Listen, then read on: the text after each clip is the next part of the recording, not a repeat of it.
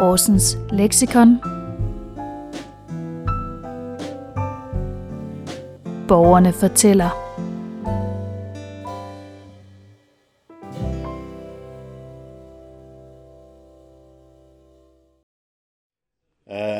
Jeg hedder Jan Trøjborg, og jeg er født i Horsens i 1956 i december måned, 14. december. Og jeg er født på Åboulevarden i en bygning, der for længst er nedrevet, som jeg tror mine forældre var. De var jo forholdsvis unge. Min mor har vel været kun 20, og vi boede så i en kælderlejlighed på Åboulevarden med Smed Pedersen, hvis det siger nogen noget. Der ligger et par pæne, forholdsvis nye boliger nu. Og der boede de så i en kælderlejlighed, hvilket var temmelig usundt, fordi der var meget vand dengang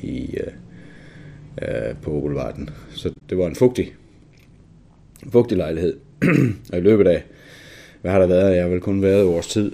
Så havde mine forældre bygget et lille hus, og vi var flyttet til Dagnæs på Brønsallé. Men jeg er altså rigtig barnefødt inde i kernen af Horsens. Jeg tror, min mor arbejdede på det hospital. Hvad var det? Nice. Det var en stiftelse, der lå ved Borgmesterbakken. St. Josef Hospital, tror jeg det hed. Og min far, han arbejdede på det tidspunkt formentlig på rørfabrikken, tror jeg det var. Jeg tror, det var rørfabrikken.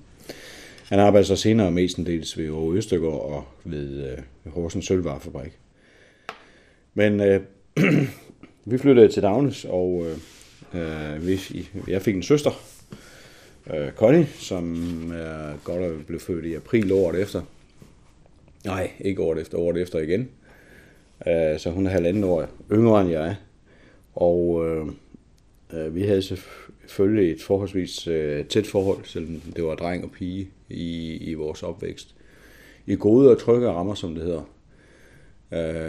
Vores mor gik jo hjemme i en del år i hvert fald, inden hun startede med at få arbejde på Dagnæsskolen som rengøring. Og hun blev så senere ansat i plejesektoren i Horsens Kommune. Men ellers var det jo en gade, der var fyldt med unger. Der var rigtig mange børn, så der var rundbold om aftenen, og jeg kan huske min mors sårpleje til de skadede knæ. Der var altid hul på mine knæ, åbenbart. Sådan husker jeg det i hvert fald. Så de skulle have brændt over ilte, som man gjorde den. Det gjorde ondt, så fik man brændt over ilte på, det brusede op, og så klarede man det, så kunne man starte igen. Men der var rigtig mange børn, så der var rundbold og fodbold. Og ja, fritiden gik jo mestendels med fodbold. Det var sådan den eneste organiserede fritidsinteresse, der var sådan set var inden for rækkevidde, synes vi. Men det fangede min interesse, så vi brugte rigtig meget tid på fodbold. Og Tom Poulsen, Horsens Folkeblad, han har en hel del billeder fra den gang, hvor vi har vundet et eller andet mesterskab og så videre, så har vi været i Folkebladet. Så det var en god tid. Det var en skole, der var præget af, at den var for lille i forhold til de mange børn, der gik på den. Så det var nogle helt enorme klasser. Jeg tror, vi var 30 i klassen på Dagnæsskolen. Det var langt fra de forhold, som vi kender i dag. Dagnæsskolen er en flot skole i dag, velrenoveret og rigtig velfungerende. Dengang var det meget presset af skolevæsen.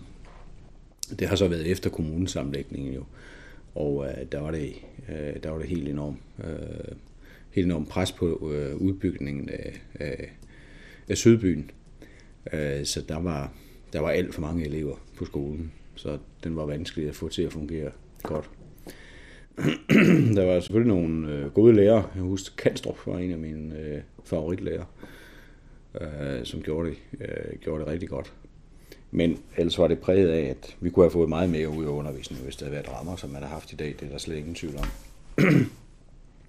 Hvad gjorde man der, hvor jeg voksede op? Jamen, det var jo et typisk arbejderkvarter. Og så hvis man gjorde det godt, så kom man i lære og fik en faglært uddannelse. Og da naboens søns far var murermester, jamen, så startede jeg der. Jeg startede måske med at gå lidt med aviser med Horsens Folkeblad. sammen med en anden. Det husker jeg i hvert fald i går. Men ellers startede jeg jo med at arbejde der efter skoletid, måske som 14-årig og sådan noget. Og i ferierne og tjente mine penge på den måde. Og så var det jo naturligt efter 9. klasse at komme i lære der. Det gjorde jeg så, og var hos Lauritsen, murmester, i en periode.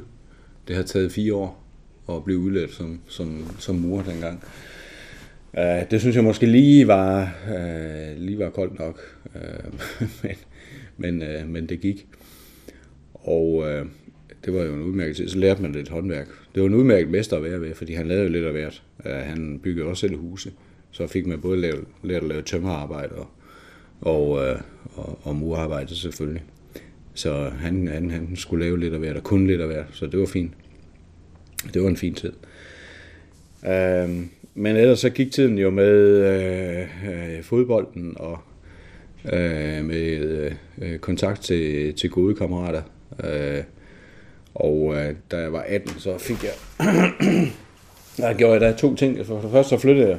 Det var et lille hus, vi boede i, og sådan far-søn forhold var sådan, at der var det naturligt at rykke videre. Så jeg flyttede ud i Vestbyen.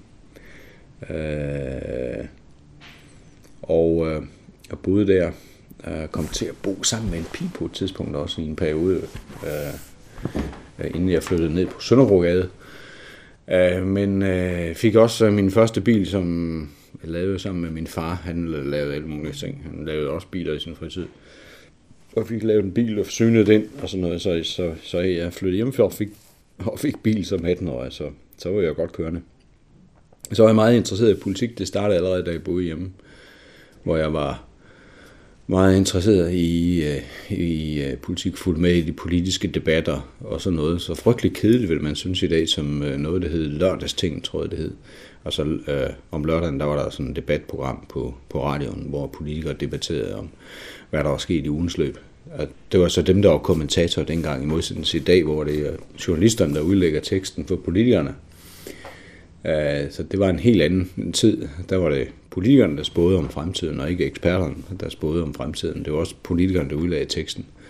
Så det var faktisk ret interessant. Men så noget, så jeg havde hørt som teenager, og altså, det var jo lidt nørdet, kan man sige, lidt anderledes.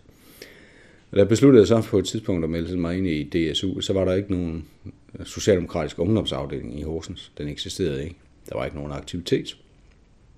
Det har været der i 70'erne. Og 75 eller sådan noget, vil jeg så.